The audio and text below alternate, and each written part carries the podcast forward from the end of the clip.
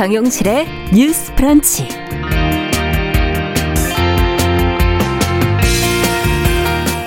안녕하십니까 정용실입니다. 최근 평택항에서 발생한 이 청년 노동자 사망 사고 이후에 산업 현장의 안전 문제 또 산지 책임자 처벌에 대한 우리 사회의 관심이 높아지고 있는데요. 자, 어제 국무회의에서 문재인 대통령이 산재 사고를 줄일 수 있는 강력한 대책을 마련할 전담팀을 구성하라 고 지시를 했습니다. 어, 관련해서 앞으로 어떤 논의가 또 필요하게 될지 또 중대 기업 재해 기업 처벌법 이 시행과 관련해서 생각해 봐야 할 것들을 같이 짚어보겠습니다. 네, 축산업으로 인한 환경오염을 줄여야 한다는 공감대 전 지구적으로 확산이 되고 있는데요. 최근에 미국에서 이 축산업으로 인한 공기오염의 심각성을 보여주는 연구 결과가 나왔다고 합니다. 어떤 내용인지 외신 통해서 살펴보겠습니다. 네, 19금 개그로 자신만의 영역을 구축해 나가던 방송인 박나래 씨가 경찰 수사를 받고 있습니다. 유튜브 채널에서 인형을 가지고 성적인 묘사를 했다며 고발을 당했기 때문인데요. 아, 보기 민망한 장면이었고 심하게 모욕감을 느낀 시청자들이 있겠습니다. 어, 과연 이 문제를 어떻게 받아들여야 할지 시각이 엇갈리고 있는데요. 오늘 문화비평 시간에 문제를 들여다보겠습니다. 자, 5월 12일 수요일 정용실의 뉴스 브런치 문을 엽니다.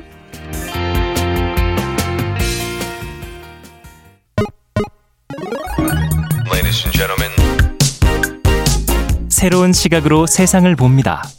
정용실의 뉴스 브런치 뉴스 픽. 네, 정용실의 뉴스 브런치 뉴스픽으로 오늘도 시작을 하겠습니다. 월요일과 수요일을 맡아주고 계신 두 분입니다. 전혜연 우석대 개공 교수님 안녕하세요. 네, 안녕하세요. 전지현 변호사 안녕하십니까? 네, 안녕하세요. 네. 자, 오늘 첫 번째 뉴스는 앞서 어, 말씀을 드린 내용인데 최근 평택항에서 일어난 청년 노동자 사망 사고 어, 이거로 산재 대책에 대한 관심이 좀 높아지고 있어서 어, 문재인 대통령이 어제 국무회의에서 이제 관련된 전담팀 구성을 해라 이렇게 지시를 했다고 하죠. 관련 내용을 전지현 변호사께서 먼저 좀 정리해 주시면 같이 한번 들여다보도록 하죠. 네, 먼저 평택항에서 일어난 사고가 어떤 거였는지 말씀을 드리면은 지난달 22일 날 고 이선호 씨가 이제 300kg 쇳덩어리에 깔려서 숨지는 사고가 있었어요. 네. 이분은 아버지가 그 공사 현장에서 작업 반장이었고 20대 청년으로 이제 용돈을 벌기 위해서 아르바이트 근로를 하고 있었다고 하는데 이분이 예. 구체적으로 어떤 일을 하고 있었냐면은 개방형 컨테이너라고 있거든요. 제가 이렇게 CCTV를 봤는데 이렇게 넓게 있고 그다 오픈된 상태고요. 음. 그다음에 양 옆에 이렇게 묵직하게 날개라고 하는데 벽 같은 것들이 이렇게 있었어요. 네. 거기 들어가서 이선호 씨는 이제 쓰레기 네. 줍는 일을 하고 있었고 아. 주변에서는 지게차가 이 컨테이너 그 벽 있죠 날개 이거를 네. 이렇게 바닥으로 접는 일을 하고 있었는데 네. 이선호 씨가 반대쪽에 있었고 지게차는 그 반대쪽에 있었던 날개를 이렇게 접는데 확 이걸 접다 보니까 그 충격으로 반대편 날개도 이렇게 같이 아. 쓰러진 거예요. 근데 이선호 씨는 그 벽, 그 날개 밑에서 이제 쓰레기를 줍다가 갑자기 이제 300kg짜리 쇳덩어리가 본인을 덮친 거죠. 그렇죠. 그러니까 이거를 이렇게 충격으로 반대편이 넘어지지 않게 하기 위해서는 안전핀을 꽂던지 이게 쓰러지지 않게 안전장치를 했어야 되는데 원래는 예 그런 게 부실하게 없다 보니까는 이선호 씨 같은 음. 젊은 청년이 사망하는 사고가 발생을 하게 된 겁니다. 네. 근데 이 사고는 우리가 이제까지 봐 왔던 산재 사고의 그 전형이랑 너무 똑같아요. 네. 일단은 위험의 외주화 이 부두가 해수청이 항만 하역 전문 업체에다 위탁을 해서 운영하고 있었는데 네. 이 업체에서도 이제 다른 데 외주를 줘 가지고는 일을 진행을 하고 있었다 그래요. 아. 계속 노, 어, 우리가 지적을 해온 위험의 외주화 비정규직 노동자의 문제고 네. 또 현장의 안전 관리 부재 이 세 가지로 이 사고의 원인이 요약이 될 수 있을 것 같은데 네. 이런 사고가 자꾸 발생을 하다 보니까 문재인 대통령께서 어제 국무회의 때이 음. 사고를 염두에 두고 이제 후진적 산재를 극복하기 위해서 노력을 해야 되는데 음. 2017년 8년 해가지고는 좀 줄어드는 것 같다가 2019년에 다시 증가를 했거든요. 그렇죠. 이대로 두면 안 되겠다 하면서 노동부 장관한테 사고 방지 TF팀을 구성하라 이렇게 말씀을 하셨고 네. 민주당의 박완주 정책위의장이 그럼 산업안전보건청이라는 기구를 발족을 시켜가지고는 산재 사고를 감독하는 기구를 따로 이렇게 전문화 해가지고는 앞으로 관리를 하면서 이거를 줄여가겠다 지금 이렇게 얘기를 하셨는데 네. 산재 사고 감소와 관련해 가지고는 앞으로의 과제는 크게 두 가지인 것 같아요. 지금 중대재해처벌법 그렇죠. 내년부터 시행이 되는데 이 법안만 가지고 법원에서 이거를 뭐 진행을 해서 처벌하기가 나중에 말씀드리겠지만 음. 좀 애매모호한 측면이 많아요. 음. 그래서 시행령을 통해서 구체화를 시켜야 되고 네. 더 중요한 거는 처벌이 아니자 예방이지 않습니까? 예방이 더 중요하죠. 예, 그래서 산업안전보건청이라든지 TF팀 꾸린다는 얘기가 계속 나오니까는 안전관리 네. 매뉴얼을 어떻게 확보를 하고 이걸 어느 인적 범위까지 음. 그 준수를 시켜야 되는지를 논의를 해야 될 것 같습니다. 네. 어, 문 대통령이 중요하게 생각했던 산재 공약이기도 해서 어, 더 지시가 있지 않았을까 하는 생각도 들고 지금 그 업체가 해운청이라고 지금 얘기해 주셨죠. 그러면 국가의 기관인데 예, 예, 그 안에서 또 해수청 어, 위험의 외주화가 계속 이루어지고 있다. 자, 어떻게 이 문제를 들여다봐야 될지 지금 전담팀 하나 구성이 된다면 과연 다 되는 걸까? 어떻게 또 전담팀은 구성을 해야 할까? 어, 지금 말씀해 주신 중대재해처벌법은 그러면 어, 내년 시행을 두고 어떤 보완이 조금 필요할까? 어, 두 분과 함께 좀 얘기를 해보고 싶네요. 일단 중대재해처벌법 통과됐을 때 우리 프로그램에서 다 냈었는데 허점이 좀 있다라는 거죠. 예. 5인 미만 사업장 법 적용 대상에서 제외됐습니다. 음. 5인에서 49인 사업장 적용이 2년 유예됐어요. 예. 그런데 지금 보시다시피 아직 시행되기도 전에 벌써부터 비슷한 사고가 계속 일어나고 있는데 음. 2년간 유예했을 경우 정말 사고가 많이 일어나는 50인 미만 사업장에 대해서도 산재 감축이 되겠느냐라는 논의가 계속 지금 진행 중이거든요. 네. 이런 부분을 국회에서 다시 한번 재검토할 필요가 있다고 생각을 하고요. 또 하나는 안전 관련 교육 당연히 중요합니다. 그런데 제가 공공에서 일했을 때 느낀 바가 있어요.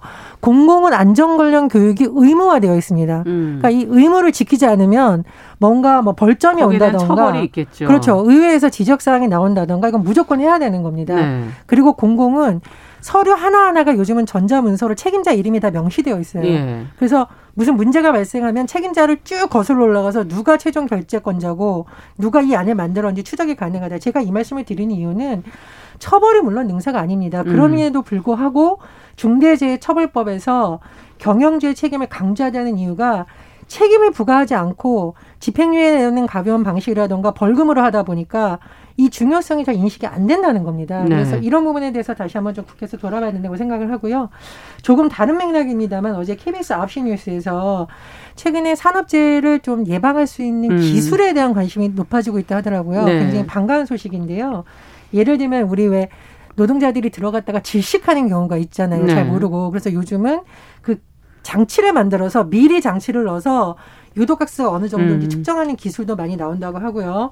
그리고 추락 사고 났을 때 어, 안전관리 교육 했는데도 노동자가 안 지켰다 이렇게 할 것이 아니라 만에 하나를 대비해서 추락 사고 시에 이 충격을 완화할 수 있는 에어백을 만드는 음. 기술도 활용이 된다고 해요. 네. 그래서 이게 무슨 뭐 형법이라던가 뭐 중대재해처벌법 각종 법안을 통해서 하는 방법도 있지만 만약에 정유예를 하려면 이런 중소사업장에 대해서 이런 기술 지원비를 정부에서 좀 지원해 준다던가 음.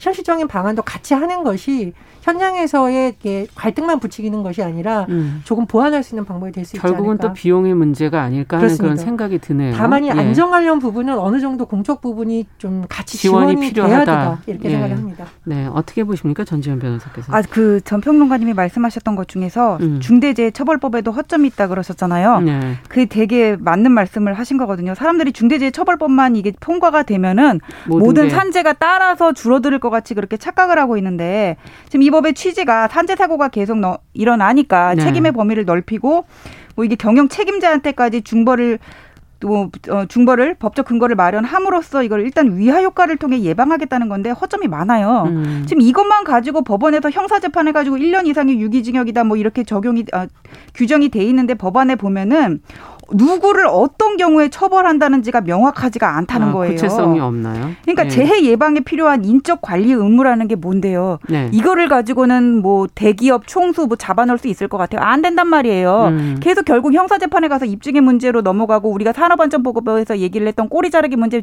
네. 반복될 네. 수밖에 없는 거거든요. 음. 그리고 기존에 산업안전보건법이라는 게 원래 있어요. 네. 거기 보면은 뭐 도급 도, 이렇게 하청을 주는 경우에는 네. 도급업자는 본인의 그 사업장 내에서 발생한 사고에 대해서만 책임을 지는 거는 원칙으로 하지만 판례에 따르면은 총괄 책임을 부, 총괄 어떤 지휘를 하는 음. 경우에는 하청업체에서 진 사고까지도 도급한 사람한테 원청업체에다 책임을 물을 수 있도록 그렇게 인정을 하고 있고 법이 있다. 거기 보면은 안전보건 의무가 600몇 개가 규정이 돼 있단 말이에요. 예. 그러니까 중대재해처벌법 보면은 관련해 가지고 조항 한 6개 정도 되는데 음. 그럼 법원에서도 산업안전보고법에 따라서 이게 그 형량을 내릴 수밖에 없는 문제가 있거든요. 예. 이런 거를 감안하지 않고 그냥 무조건 처벌만 늘린다고 통과를 한 게 중대재해처벌법 너무 급속하게 통과가 음. 된것 같아가지고 좀 아쉬운 면이 두 법안에 있고요. 충돌되는 부분도 있을 수 있고 서로가 다 잘 보완이 될 수 있도록 만들어야 될 충돌되는 부분보다는 산업안전보고법에 있는 그런 관리 책임을 음. 이미 구체화된 게 있는데 그거를 중대재해처벌법에서 넓혀놨는데 음. 이걸 어디까지 누구에 대해서 넓힌다는 건지가 지금 명확하지가 없다. 않은 거예요. 네. 그래서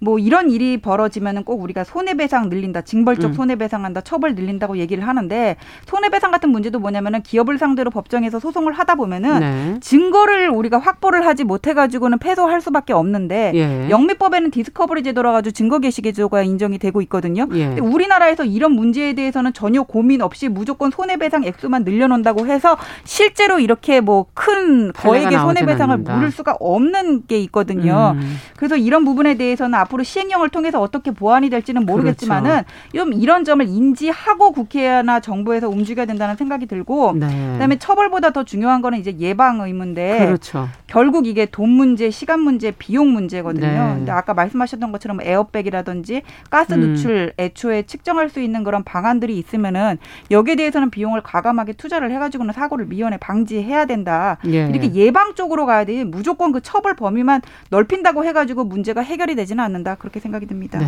결국은 비용과 시간과 인력의 문제 어떻게 해결을 해야 될까요? 진짜 예, 근데 어, 참 답답하네요. 예. 기업 예. 입장에서 비용과 시간을 선의의 의지로 투자하면 좋은데 네. 잘안 하잖아요. 그렇죠. 예, 공공학원의 또 다른 특성이 있죠. 네. 왜냐하면 뭐 이익도 내야 되고 음. 주식회사 같은 경우에는 그 CEO들이 그 기간 내에 주주들에게 또 뭐 여러 가지 이익을 그렇죠. 돌려주는 문제를 개선하다 보면 사실 안전 문제가 더 큰 위험이 될 수 있고 더 큰 비용이 발생할 수 있다는 인식이 희소해질 수 있거든요. 그렇죠. 그렇다 네. 보니까 이제 중대재해처벌법을 논의할 때 노동계와 경영계 입장이 계속 맞서고 음. 있는데 지금 뉴스를 보면 아마 시행령 관련해서 이제 시행령을 고용노동부에서 확정을 해서 입법 예보를 하기 전에 다양한 의견을 듣는데 네. 지금 노동계하고 경영계의 입장이 좀 팽팽하게 맞서고 있는 것 음, 같습니다. 근데 노사 입장이 다르군요. 예, 이제 경영계는 그동안 중대재해 처벌 기업법 논의가 시작될 때부터 계속 여러 가지 의견을 음. 냈거든요. 근데 최근에 노동계에서 계속 지적하고 있는 것이 이런 경영 책임자에게 의무적으로 이런 걸 부과하지 않으면 같은 일이 계속 발생한다고 음. 주장을 하고 있는데 예를 들면 현대 제철 같은 경우에 언론 보도를 보면 2007년부터 지난 8일까지 그러니까 지난 5월 8일까지죠. 네. 39명이 숨졌다. 그러면 거의 40명이 죽을 때까지 아. 과연 경영을 담당하는 분들이 예. 정말 심각한 문제의식을 가졌느냐에 대한 의문이 음. 계속 제기되고 있는 거거든요. 그래서 이런 부분에 양측의 의견을 좀 들어봐야 될 것 같고요. 네. 저는 이게 결국 자꾸 국회로 돌아올 수밖에 없는데 국회에서 이 안을 지난해에 뭐 통과시킬 때도 사망했던 김용균 씨 어머니가 단식하고 그렇죠. 그래서 통과가 됐습니다. 예. 그러면 올해도 연말까지 분명히 지금 당대표 선거 뭐 야당에서 하고 또 뭐 싸우고 하다가 한 해 다 갈 텐데 예. 제가 눈이 말하지만 사람의 생명과 안전이 걸린 문제 음. 관련된 법안이라던가 아동과 여성의 건강에 대한 문제만큼은 진보 보수에 구분이 없는 문제이지 않습니까? 네. 국회에서 제발 이 문제만큼은 더 이상 미루지 말고 조속한 좀 논의가 진행이 됐으면 합니다. 네, 책임도 중요하다 지금 그렇게 네. 지적을 해주신 거고요. 노사 간의 예. 협의가 있는 부분이 크게 두 가지인 것 같아요. 경영 예. 책임자의 범위를 어디까지 할 것인지, 음. 그다음에 경영 책임자가 부담해야 되는 안전 의무의 범위를 어떻게 확정하실 확정할 것인가 이런 문제가 있는데 이게 법이라는 게 사실 전체 법 체계 내에서 어떤 기본 이론을 떠나서 당위성만으로 제정이 될 수는 없는 거거든요. 음. 원청업체랑 하청업체는 별개의 법인격이란 말이에요. 근데 여기에 네. 대해서 뭔가 관리 책임을 묻기 위해서는 일단 그 규정이 명확하게 규정이 돼야 돼요. 음. 이미 판례에서 총괄 책임을 인정하고 있다면 하청업체에서 발생한 사고에 대해서도 경영주가 책임을 지도록 그렇게 인정한 예가 있거든요. 그래서 예. 이 부분을 어떻게 조율할 것인가가 문제인 것 같고 그리고 안전 의무 관련해 가지고는 네. 기업에서 좀 양보를 해야 될 것 같아요. 이 부분은 이게 뭔가 어떤 포괄적인 책임을 인정하기는 어렵다고 하더라도 계속 이런 문제가 반복이 된다면은 그렇죠. 이게 분명히 자기들의 책임을 하청업체에다 그렇게 줘가지고는 적은 비용으로 어쨌거나 이윤을 창출하는 거잖아요. 그래서 네. 여기에 대한 어떤 사회적인 책임을 인정하고 들어가면서 양측이 좀 조율을 해야 될 것 같고요. 음. 정부의 안이 설득력을 갖기 위해서는 이게 어떤 기본 법 체계라든지 그런 것들을 무시하고 당위성만으로 어떤 정서적인 감정만으로 가기에는 조금 문제는 있을 것 같다 그러고 네. 아까 그리고 50인 미만 사업장 2년 유예라고 하셨는데 산재 사고 대부분이 50인 미만 사업장에서 그렇죠. 발생하거든요. 그래서 예. 이걸 2년간 유예 한다는, 한다는 것도 이거 좀 음. 문제는 있어 보여요. 허점이 보인다라는 지적을 해주셨습니다. 자 앞으로 어, 관련 전담팀이 어떻게 구성되는지 그에 따라서 무엇을 보완해야 될지를 저희 같이 한번 생각을 해봤습니다. 자, 그러면 두 번째 뉴스로 좀 가보도록 하죠.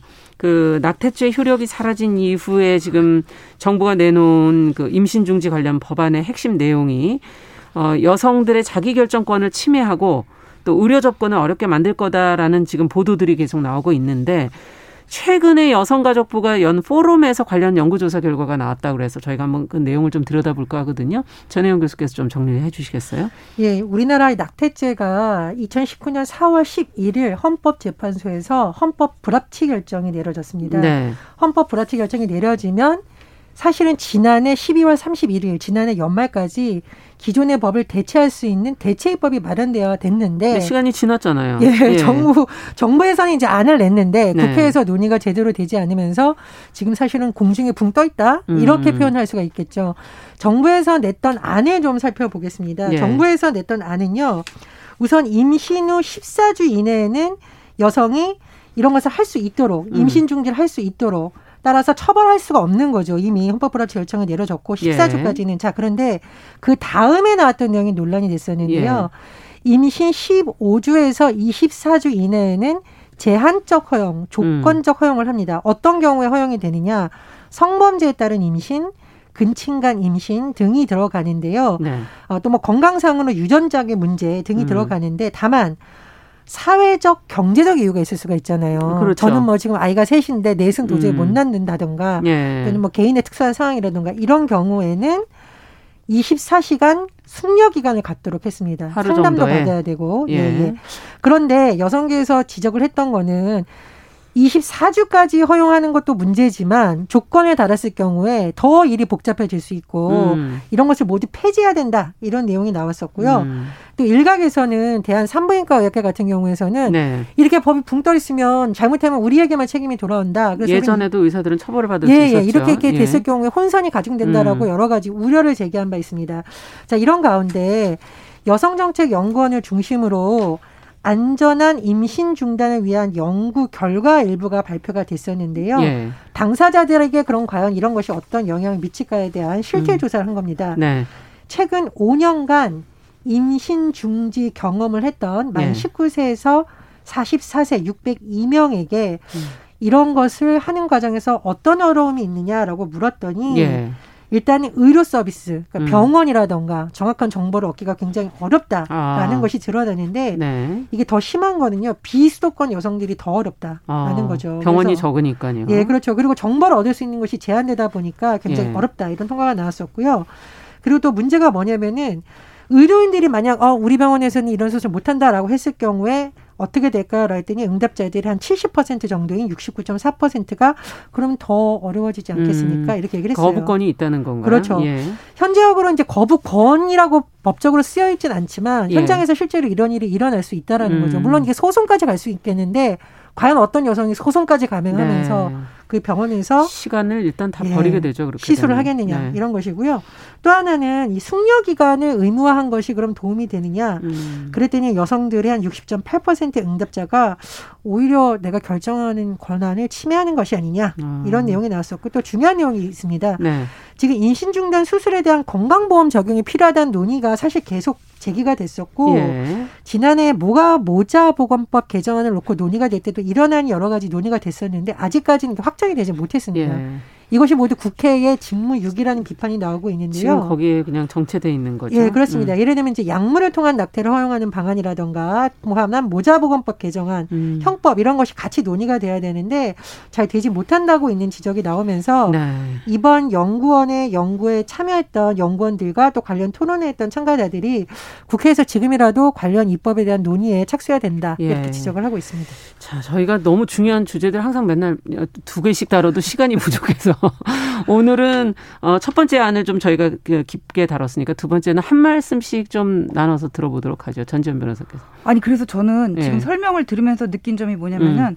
헌법재판소에서 뭐 사실상 위헌 결정 난 거잖아요. 났죠. 헌법 불합치. 네. 근데 위헌 결정이 나기 전하고 후하고 뭐가 달라졌는지 모르겠어요. 음. 그 전에도 낙태죄 조항은 사실 사문화돼 가지고 제대로 처벌 안 했거든요. 네. 근데 지금도 뭐 임신 초기까지는 처벌을 안 한다고는 하는데 여기는 원래 사문화돼서 잘 안 해 있고 그렇죠. 그러면 임신 초기가 아니라 중기 말기 돼 가지고 낙태하는 경우도 처벌할 수 없게 된 거잖아요. 어떤 예. 근거 조항이 없으니까. 음. 그래서 뭐 3분 즉석하래 만들듯이 법안을 뚝딱뚝딱 잘 만들어내 시 하시는 분들이 왜 여기에 대해서는 음. 이렇게 직무유기를 하고 있을까 그런 문제가 들고 네.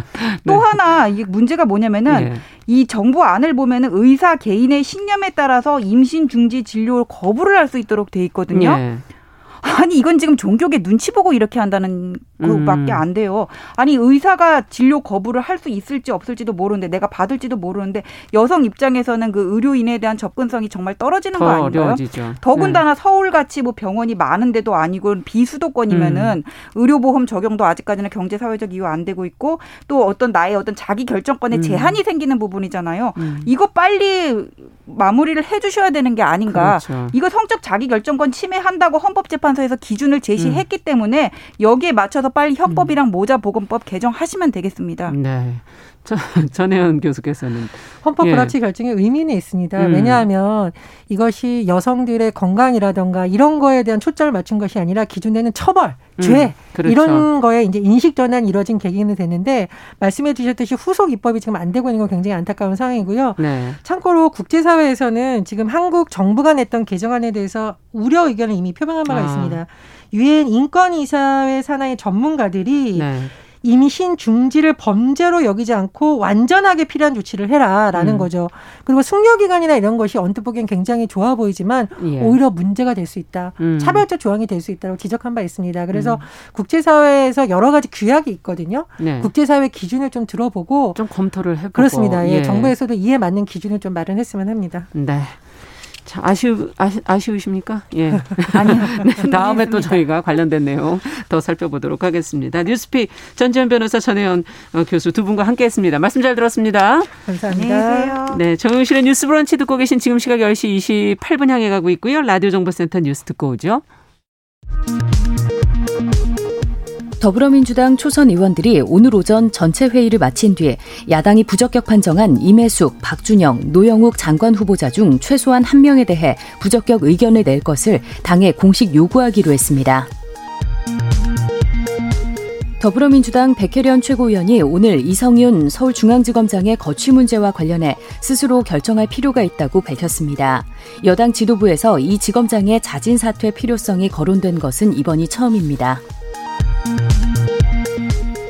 경찰이 부동산 범죄 전담 수사 조직을 신설할 계획입니다.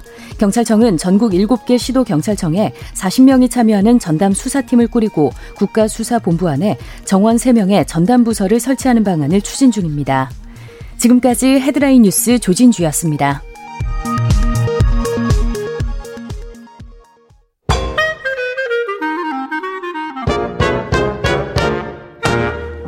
더 나은 내일을 그립니다. 정용실의 뉴스 브런치. 네, 정용실의 뉴스 브런치 듣고 계신 지금 시각 10시 29분이고요. 신현호님께서 앞서 저희 뉴스픽 변, 전 변호사님 말씀 엄청 빠르세요. 허창익님, 도대체 숨은 언제 쉬세요? 이런 의견도 보내주셨네요. 두 분이 지금 중요한 사안에 빨리빨리 전하려다 보니까 숨 쉴 틈이 없네요. 예. 자, 이번도 마찬가지입니다. 저희 수요일이 좀 빡빡하긴 합니다. 어, 국제뉴스, 특히 우리가 알아야 될, 짚고 넘어가야 될 깊이 있는 외신들 하나씩 좀 살펴보도록 하겠습니다. 오늘은, 어, 지구 온난화 관련해서 이것의 주범이라고 알려져 있는 온실가스.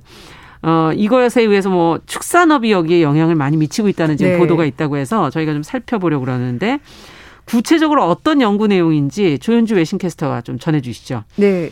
어, 워싱턴 포스트가 11일 날 보도한 내용이고요.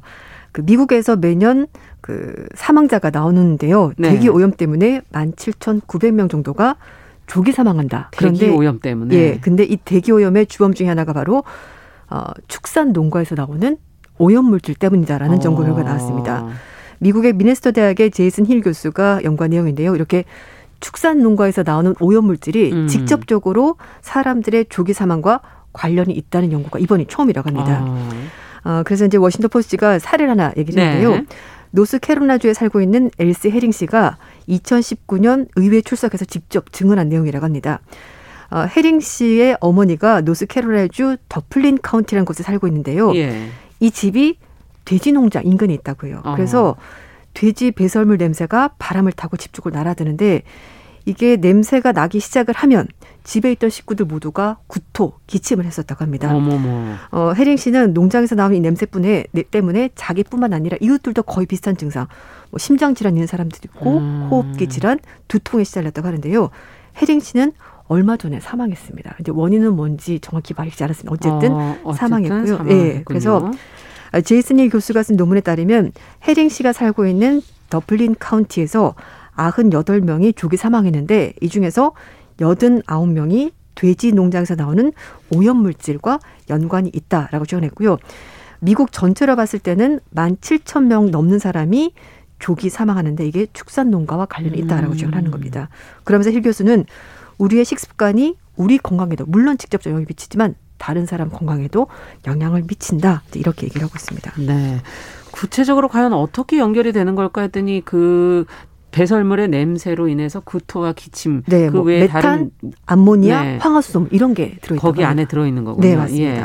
자, 그러면 축산업계는 지금 어떤 반응을 보이고 있나요? 축산업계는 이번 연구 결과에 대해서 모델링과 평가가 잘못됐다, 무책임한 결과다라고 말하면서 어, 미국의 돈육 생산자 협회 측에서는 신뢰하기 힘들다 이렇게 아. 얘기하고 있습니다. 그리고 협회 측에서는 미국의 돼지 농가들이 환경 관리를 굉장히 엄격히 하고 있다라고 전하면서 2019년에 하퍼 컨설팅 그리고 서던 유타 대학이 공동으로 진행한 연구에서 축산 농가에서 발생하는 암모니아가 상당히 많이 줄었다는 연구 결과가 있다라면서 반박했습니다. 네. 그리고 이 더플린 카운티의 그 축산 기업인 스미스필드 푸드 측에서도 2019년에 어, 그 노스캐롤라주 환경부에서 직접 작성한 보고서 내용 인용하면서 노스캐롤라주의 공기 오염이 심각하다는 증거가 없다라고 반박했습니다. 네. 음. 뭐 한마디로 받아들이지 않겠다. 네. 지금 그런 입장인 것 같은데. 이런 연구가 처음 나왔습니다. 예. 네. 지금 힐 교수 주장은 좀 다른 것 같고 네. 이 발생하는 오염 물질을 조금 더 자세하게 들여다보고 네. 싶어요. 어, 힐 교수는 농장에서 발생하는 오염 물질이 음. 이미 대기 중에 있는 오염 물질과 결합하면 더 위험하다. 이제 이렇게 얘기를 하는데요. 음. 우리가 초미세먼지라고 부르는 PM 2.5 먼지 많이 아시죠? 예. 이게 굉장히 입자가 작기 때문에 폐로 바로 들어갈 수 있어서 맞아요. 호흡기 질환뿐만 아니라 혈관에도 흡착을 합니다. 그래서 예. 심혈관 질환, 암, 뇌졸중 이런 것들을 일으키는데 이 초미세먼지가 어떻게 발생하느냐 우리가 네. 알고 있는 뭐 배기가스 이런 것도 물론 나오긴 네. 하는데요. 경작지를 갈아엎습니다. 수확하고 나서 갈아엎고 음. 이렇게 이제 농사를 지으려면 갈아엎어야 되잖아요. 이런 거나 아니면 수확하고 남은 어, 농작물 찌꺼기를 소각할 때도 연기를 나온다. 통해서 이게 나오고 그리고 네. 또 하나는 대량의 가축들을 한꺼번에 사육하는 약간 기업형 축사 있잖아요. 그렇죠. 거기서 가축들이 발길질을 합니다. 그때도 어마어마한 양의 초미세먼지가 계속해서 발길질. 어, 그래요? 네, 나온답니다. 오. 그래서 힐 교수가 이런 PM 2.5 어, 초미세 먼지 때문에 미국에서 연간 4,800명의 사망했다고 밝혔는데요. 이 농가에서 발생하는 여러 가지 오염물질들이 이미 대기 중에 있는 질소, 황화물 이런 것들과 결합하면 더 큰 문제가 되고 음. 또 하나는 음. 거름, 비료에서도 암모니아가 나온다고 해요. 그래서 암모니아. 이게 다른 오염물질들과 결합하는 성질이 강하기 때문에 더 큰 문제가 되고 있다고 지적했습니다. 네. 사실 음. 이런 동물들은 예전에 산속에서 때는 네. 아무 문제가 없었는데 지금 이제 농가로 나오게 되면서 모여 있고 밀집 사육을 하죠. 예, 하게 네. 되면서 네. 문제가 되는 것 같은데. 그렇습니다. 지금까지 알고 있는 이 온실가스 배출원에 사실은 우리가 놓쳤지만 축산 농가가 네. 상당 부분을 차지했다. 지금 그런 얘기네요. 네, 그렇습니다. 연구자들도 뭐 힐 교수뿐만 아니라 다른 사람들도 축산업이 가장 심각한 온실가스 배출원이다 이런 주장을 하고 있는데요. 축산물을 생산하는 과정에서 오염물질이 나온다고 합니다. 이 온실가스는 거름과 동물 사료에서 발생하는 미립자도 나오면서 이제 폐에 영향을 미칠 수 있고요. 이게 또 바람을 타고 음. 수 킬로미터 이동을 한다는 거죠. 여기 앞에 말씀드렸던 그 농가도 돼지 농가에서 나오는 여러 가지 냄새, 뭐 음. 가스 이런 것도 다 영향을 받고 있다고 했는데요. 이런 오염물질이 석탄 발전소에서 발생하는 오염물질로 인한 사망자보다 더 많다고 관련 업계 연구자는 얘기를 하고 있습니다. 뭐 석탄 발전소나 공장 자동차에서 나오는 이 배기가스 이런 오염물질들은 이미 Clean Air Act 이제 여러 가지 관련 규정이 있습니다. 대기 보호법 네. 이런 것 때문에 규제를 하는데 농가에서 발생하는 대기 오염물질에 대해서는 규제가 느슨한 편이라고 해요. 정화 시설 같은 것들이 없다는 네, 거죠, 이쪽은. 맞습니다. 그러니까 네. 엄격하게 관리를 안 한다는 겁니다. 예.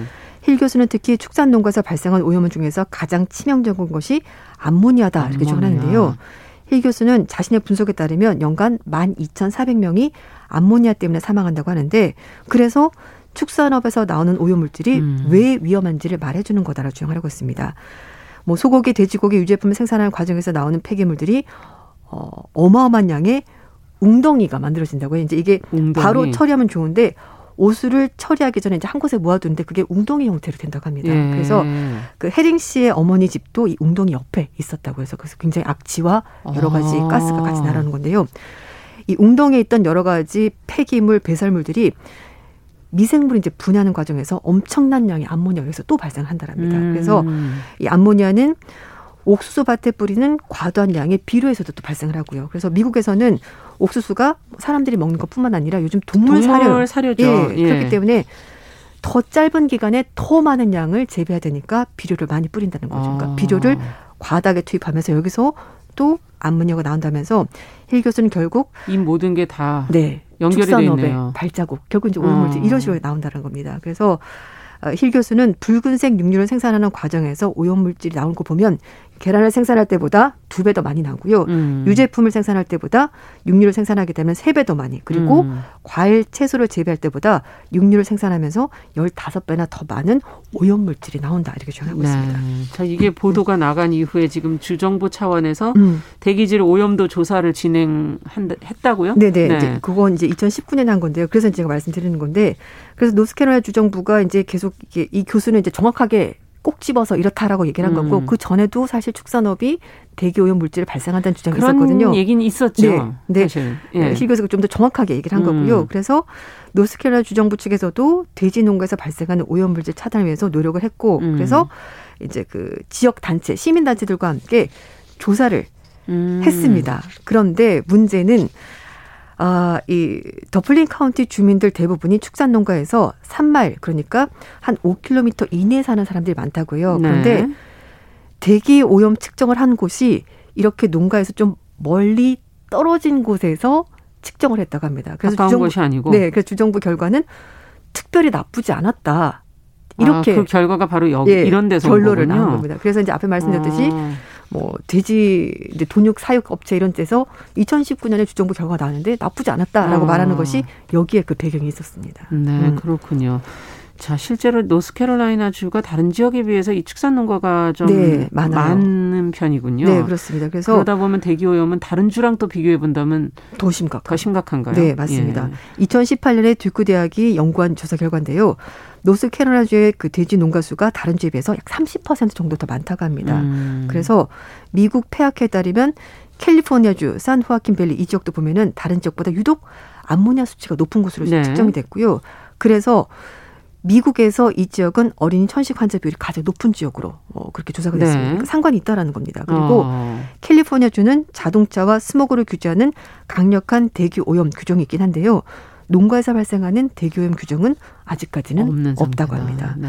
그래서 힐 교수가 얘기를 하는 것이 가축을 기르고 땅을 가꾸는 방식을 좀 바꾸자라고 말하는 음. 겁니다. 그래서 제가 아까 말씀드린 웅덩이 있잖아요. 웅덩이 형태로 두지 말고 그걸 차라리 좀 땅을 깊이 파서 이걸 바로 거름 형태로 좀 할 수 있도록 땅을 덮자. 음. 그러면 아무래도 가스나 오염물질 덜 나오니까 그렇게 하고 그리고 어, 사료 제조 방식도 좀 바꾸자. 덜 먼지가 나도록. 그리고 음. 비료 이것도 가능하면 좀 적게 쓰는 방식으로 음. 농업을 바꾸자라고 얘기하고 있고요. 그리고 순환 작물을 이용해서 대개질을 개선하는데 좀더 어, 도움이 된다라고 얘기하고 있습니다. 그리고 또 하나 가장 중요한 것은 육류 소비 좀 줄입시다. 그러니까 사실 아, 이제 우리보다는 음, 미국 사람들이 훨씬 더 많이 먹긴 하죠. 그렇죠. 예, 예. 그래서 이걸 좀 식습관을 좀 바꿔보자 뭐 이런 네. 얘기 하고 있습니다. 안 그래도 지금 최근에 음, 이제 음. 육식보다는 채식 쪽을 선호하고 그걸 뭐 환경 문제와 네. 연결해 생각하시는 분들이 전 세계적으로 조금씩 이제 늘어나는 맞아요. 추세이긴 한 것 같은데요. 네, 이제 뭐 예. 개인적인 취향일 수도 있어요. 뭐난 음. 육식보다 채식이 좋아라는 그렇죠. 있긴 하지만 근데 요즘은 물론 그런 분도 계시지만 환경을 생각해서 음. 지구를 생각해서 우리가 좀 줄여보자 이렇게 생각하는 분도 많은데요. 그래서 최근에 미국 그 맨하튼의 최고급 음. 레스토랑이 메뉴에서 고기를 아예 빼기로 결정했습니다. 야. 어, 11 메디슨 네. 파크라는 그런 식당이라고 하는데요. 네. 코로나19 때문에 1년 동안 문을 닫았고요. 그래서 예. 2월 달에 다시 문을 여는데 채식 메뉴만 가지고 재개장한다. 이렇게 아. 발표를 했습니다. 이것도 워싱턴 포스트, 뭐 CNN, 뉴욕 타임스다 보도가 된 내용인데요. 그렇군요. 고기 생선을 아예 메뉴에서 없애기로 했습니다. 음. 그래서 어, 비영리 단체와 함께 빈곤층을 위한 음식 제공 봉사를 하면서 어, 이 셰프의 관점이 완전히 바뀌었다고 하고요. 그래서 음.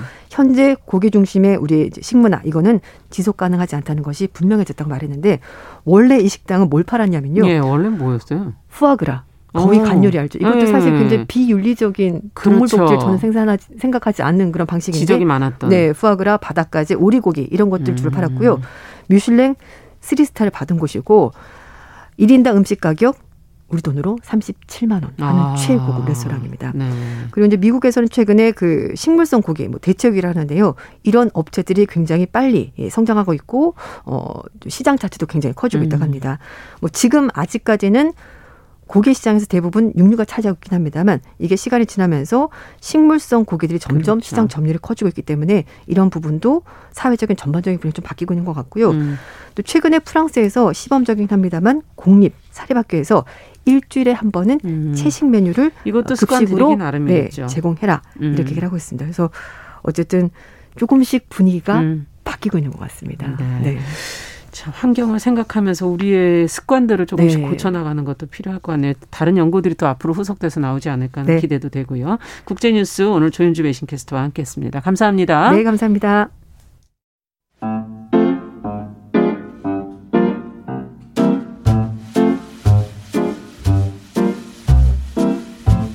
정용실의 뉴스 브런치는 여러분과 함께합니다. 샵 9730은 짧은 문자 50원, 긴 문자 100원으로 모바일 콩과 유튜브는 무료로 참여하실 수 있습니다. 네. 앞서 국제뉴스 들으시면서 앤디킴님께서 신도시 이사 가서 처음에 이 분변 냄새 때문에 두통에 시달린 적이 있었다고 본인의 음. 경험을 얘기해 주시기도 하네요. 맞습니다. 앞으로 뭔가 어, 저희도 삶의 방식이나 또 식습관 그리고 주변 환경들을 조금씩 변화시켜야 될 것 같네요. 자, 이번에는 손희정의 문화비평 시간입니다. 대중매체 사회문화 현상을 좀 까칠하게 예리하게 들여다보도록 하죠. 오늘도 손희정 문화평론가 자리해 주셨어요. 어서 오세요. 예, 안녕하세요. 앞서 제가 이제 예고를 좀 해드렸는데 최근 방송인 박나래 씨 경찰 수사받게 됐다고 그래서 어, 지금 떠들썩한 것 같은데 어떤 일이 벌어진 건지 좀 설명을 해 주시죠. 네. 지난 3월에 있었던 일 때문인데요. 네. 박나래 씨는 CJ ENM의 유튜브 채널인 스튜디오 와플이 제작한 웹 예능 헤이나래에 출연을 했습니다. 네. 여기에서 팔다리가 자유롭게 늘어나는 남성형 고무 인형을 가지고 놀다가 음. 인형의 팔을 이렇게 쭉 늘려가지고 다리 음. 사이에 넣어서 성기처럼 보이게 하는 네. 이런 장난을 쳤습니다. 음. 그래서 일부 시청자들이 그 행동이 성희롱이라고 강하게 불쾌감을 드러냈고요. 음. 비판의 목소리가 높아졌습니다. 네. 결국 이제 박나래 씨가 자필 사과문을 개인 SNS에 게재하기도 했는데 비판의 목소리는 사그라들지 않았고 어. 프로그램 자체가 이제 폐지된 아, 상황입니다. 아, 폐지됐어요. 예. 네, 네 사건이 여기에서 끝나지 않았고요. 국민신문고에 박나래를 정보, 정보, 정보통신망상 불법 정보 유통 혐의로 수사를 해달라라는 네. 내용이 이제 고발장이 접수가 되면서 네. 경찰이 지금 조사를 하고 있는 중입니다. 어, 그렇군요. 네, 뭔가 어려운 용어를 말하려니 불법 정보 유통 문요? 네. 네.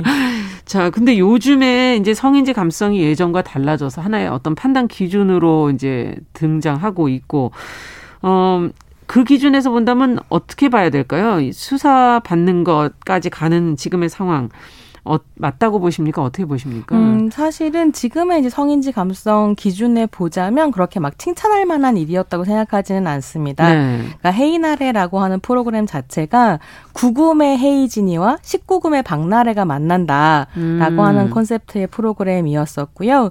자체적으로는 15세 미만 관람 불가로 규정을 해놓았지만 네. 사실 이제 유튜브라고 하는 게 누구라도 접속할 수 있는 것이고 그러네요. 그걸 이제 정확하게 할 수가 없는 거잖아요. 예. 그런 유 튜브 방송에서 인형의 팔이 남성 성기인 것처럼 장난을 친 건 적절했다고 할 수는 없겠습니다. 네. 하지만 그건 사실 시청자들이 이렇게 문제를 제기를 하고 음. 저 같은 평론가가 지면이나 방송에서 비판을 하면 되는 일이지 음. 경찰이 수사할 일은 아니라는 것이 이제 또 대중들의 목소리입니다. 네. 실제로 범죄 요건이 구성되지 않는 상황이고요. 음. 그래서 뭐 디지털 성범죄 처벌에 대해서 꾸준히 목소리를 내온 NGO NGO 단체인 사단법인 오픈넷의 경우에는 예. 박나래의 경우에서처럼 구체적 개인으로 특정할 수 없는 시청자 혹은 그 영상을 보고 불쾌감을 느낄 수도 있는 잠재적인 시청자는 성희롱 피해 대상이 될 수 없다라고 밝혔고요. 네. 이제 한편 반성폭력 운동의 대표적인 단체 중 하나라고 할 수 있는 한국 성폭력 상담소에서는 박나래 씨 언행은 누군가의 성적 자기결정권 내지는 성적 통합성을 제한, 배제, 차별, 침해하거나 남성 성별 전체에 대한 차별을 조장하였다고 보기 어렵다라고 음. 이제 말하면서 성희롱이 아니라는 입장을 밝혔습니다. 네. 근데 이렇게 이제 두 단체의 논평에서도 확인을 할 수 있는 것처럼 음. 박나래 씨의 언행이 법적으로도 문화적으로도 성희롱으로 판명되기는 좀 어려운 상황. 입니다. 음. 무엇보다 성희롱이라고 하는 건 개인 간 성적 발화를 규제하려는 것이 아니라 성별, 나이, 사회적 지위 및 신분 등 권력 관계를 이용해서 이뤄지는 일종의 성적 괴롭힘을 네. 의미하는 것이고 그것을 처벌할 수 있는 것이기 때문에 더 이제 박나래 씨는 범죄를 저질렀다라고 보기는 어려운 거죠. 네. 자, 남성들 입장에서도 이 문제를 한 번 더 들여다 봐야 될 것 같아서 성희롱이라는 것은 하나의 성적 괴롭힘인데 아까 말씀해 주신 것처럼 성별, 나이, 신분을 가지고 어떤 위협적인 관계 속에서 이루어지는 것이다 이런 말씀인가요? 네. 네. 그래서 이제 그런 것에 주목을 하다 보니까 경찰 내부에서도 사실 이거 수사를 진행하는 게 아니라 각하했어야 한다는 목소리가 나오고 있습니다. 네. 왜냐하면 경찰 수사 규칙에는 고발인의 진술이나 고발장에 따라서 피의 사실이 범죄를 구성하지 않는 것이 명백한 경우에는 수사를 종결하도록 되어 있다고 하거든요. 네. 그래서 이제 경찰 젠더 연구회 소속의 이은혜 총경 같은 경우에는 한겨레와의 인터뷰에서 각하 사유가 명백한데 수사를 진행하면 사실 이건 결과적으로 과잉 수사가 된다. 음. 그래서 젠더 갈등이 집합된 문제인 만큼 엄격하게 법리만 따져서 원칙적인 절차를 따라야 한다라고 말했습니다. 네. 법 위반 제목조차 불명확한 상황에서 형사 사건 절차를 진행하는 것 자체가 과잉 수사라는 지적입니다. 네. 자, 저는 뭐 법적인 것까지 뭐 따지고 들기 전에 네. 일단 어 이번 일은 이제 비난은 좀 피하기 어렵지 않겠는가 하는 음. 생각이 들고 그런 여론도 분명히 있는 거는 사실이어서 네. 박나래 씨가 뭘 고려했어야 되고 어떤 점에 음. 잘못이 있는 것인지는 한번 얘기해 볼 필요는 있지 않을까 싶어요. 네, 그렇습니다. 사실 성인 개그나 성적인 농담이라고 하는 것은 TPO가 모든 것이라고 해도 무방할 음. 것 같거든요. 그러니까 time, place, occasion. 그렇죠. 말하자면 시간과 장소와 상황 예. 모든 것이 중요하다라고 할 수 있을 텐데요. 예. 이번 박나래 씨 사건에서 제가 생각하기에 가장 문제가 되는 것은 초통령이라고 불릴 정도로 어린이들에게 큰 인기를 누리고 있을 뿐만이 아니라 음. 적지 않은 영향력을 행사하고 있는 헤이지니와 함께한 협업에서 장난감 인형을 가지고 성적인 농담을 했다는 점이라고 음. 생각합니다. 그래서 이제 실제로 고발을 당할 정도라고 생각하지는 않지만 아이를 키우는 부모로서 염려되고 불쾌했다 음. 이런 목소리들 나오고 있거든요. 예. 여기에는 좀 귀를 기울일 필요가 있다고 생각하고요. 사실 이렇게 보자면 음. 박나래 씨만큼이나 혹은 박나래 씨보다 더 책임이 큰 건 제작사 CJ ENM이라고 생각을 합니다. 왜요? 그러니까 이런 예. 기획을 해서 그런 이제 문제적인 장면이 찍혔는데 음. 전혀 편집하지 않고 그대로 내보냈다라는 음. 거거든요. 그래서 이제 또 대중들 사이에서는 박나래 뒤에 제작사가 숨었다라는 음. 비판이 지금 나오고 있습니다. 그래서 생각해 보면 박나래 씨 본인의 경우에도 TPO를 잘 맞춘 성인 개그는 크게 호응을 얻기도 했거든요. 음. 그 넷플릭스에서 제작한 오리지널 컨텐츠인데 농염주의보라고 아. 저희 뉴스브런치에서도 짧게 예. 소개를 드렸었어요. 네. 19금 관람가로 제작된 스탠드업 코미디였고요. 그렇죠. 성인들을 대상으로 하는 거였던 예. 거죠. 그래서 이때도 한국에서는 대중적으로 음. 이름난 여성이 최초로 시도한 본격적인 성인 개그 스탠드업이라는 그렇죠. 점에서 사실 약간 역사적 사건이었다고 할 만했고 음. 당시에는 평가가 나쁘지 않았습니다. 음. 자, 그러면 이, 이 상황에서 19금 개그도 한번 생각해 볼 필요가 있을 것 같아요. 지금 말씀해 주신 것처럼 박나래 씨가 거기에 여성 최초로 시도를 했다. 어, 19금 개그 안에서도 상당히 다양한 언행들이 오가지 않습니까? 네, 그렇습니다. 네. 한편으로는 박나래 씨 좀 억울하겠다 이런 목소리가 음. 나오는 건 그동안 남성 연예인들의 어떤 19금 언행이라고 음. 하는 건 이처럼 문제가 되지는 않았기 때문입니다. 그러니까 예컨대 뭐 풍선으로 여자 가슴을 만들어서 아. 장난을 친다든지 이런 예를 들자면 한도 끝도 없는데요. 음. 저는 개인적으로는 남성들이 성적인 개그를 했다는 점을 반성해야 된다기보다는 네. 남성들만 그것을 할 수 있었고 여 성들은 할 수 없었던 그래서 이제 결과적으로는 여성들의 주체성을 박탈하면서 일종의 도구화했던 문화를 반성해야 된다고 생각합니다. 예. 그래서 이제 TPO가 잘 갖춰지기만 한다면 성적 농담 자체를 사회에서 퇴출할 필요는 없고 음. 사실 그건 가능하지도 않을 거고요. 그렇죠. 그런데 이제 남성 연예인들은 지금까지 TPO고 뭐고 상관없이 막 성희롱성 발언을 해도 무감각하게 넘어갔던 반면에 여성 연예인들이 하면 과도하게 공격받는 상황은 우리가 또 비판적으로 좀 볼수 음. 있는 게 아닐까. 음. 그래서 한편으로 또 짚어보고 싶은 게 있는데요. 네. 많은 분들이 이번 박나래 씨 사건을 두고 신동엽 씨의 19금 개그와 비교를 많이 하시더라고요. 예. 뭐 한국에서 19금 개그의 달인이라고 하면 역시 신동엽 씨고 네. 예, 신동엽 씨는 소위 색, 색, 색드립으로 이제 방송에 써도 되는 표현인지 모르겠는데 네. 색드립으로 인기를 끌었지만 음. 성희롱으로 크게 논란이 된 적은 없습니다. 그렇죠. 근데 그건 이제 신동엽 씨가 진짜 기가 막히게 적절한 수리를 잘 탔기 때문이고 네. 저는 그건 정말 대단한 재능이라고 생각을 맞아요. 하는데요. 예. 다만 누군가의 입장에서 봤을 때는 신동엽 씨의 개그도 마냥 적절한 음. 수준은 아니었던 적도 많거든요. 음. 예컨대 이제 막 할머니 분장을 하고 나와서. 예, 젊은 남성의 몸을 막 이렇게 훑어 본다든지. 네. 근데 요만큼만 묘사를 해도 청취자들께서 바로 그 개구진 표정을 떠올리실 네, 수 있을 정도로 이게 이제 신동엽 씨의 트레이드 마크 음. 같은 거거든요.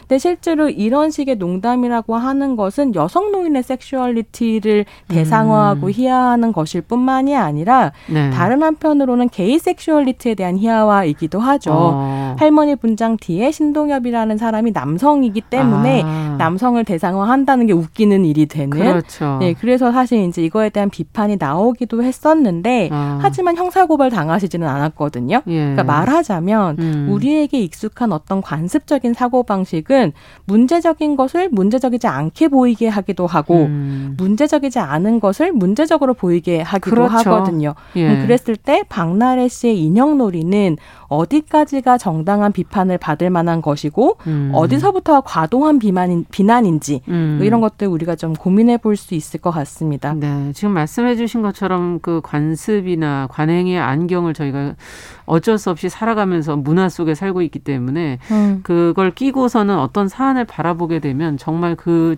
팩트, 그 진실 자체를 저희가 제대로 보고 있는가 하는 생각을 해볼 때가 있어요. 네. 특히 보도나 저희 시사 프로그램에서 그런 생각을 많이 해보게 되는데 음. 이번에 이 여성 연 이 당사자가 성희롱의 논란의 당사자가 남성 연예인이었다면 과연 어떻게 됐을까? 음. 여성 연예인이기 때문에 또 이렇게 된 것인가? 뭐 더 가혹하게 네. 뭐 어떻게 봐야 될지 이건 어떻게 생각하세요? 아. 남성 여성 연예인으로 바꿔가면서 생각을 해본다면 사실은 이렇게 이제 박나래 씨의 어떤 어, 언행이 음. 비판의 음. 대상이 되는 것은 그동안 페미니즘이 목소리를 내오면서 네. 굉장히 성인지 감수성이 예민해진 부분이 있기 때문에 그렇죠. 사실은 저는 지금부터는 뭐 이전까지도 한 지난 몇 년간 그랬는데 남성 연예인들의 성희롱성 발언이라고 하는 것도 이제 비판으로부터 자유롭지 않을 거라고 생각을 하기 하긴 그렇죠. 해요.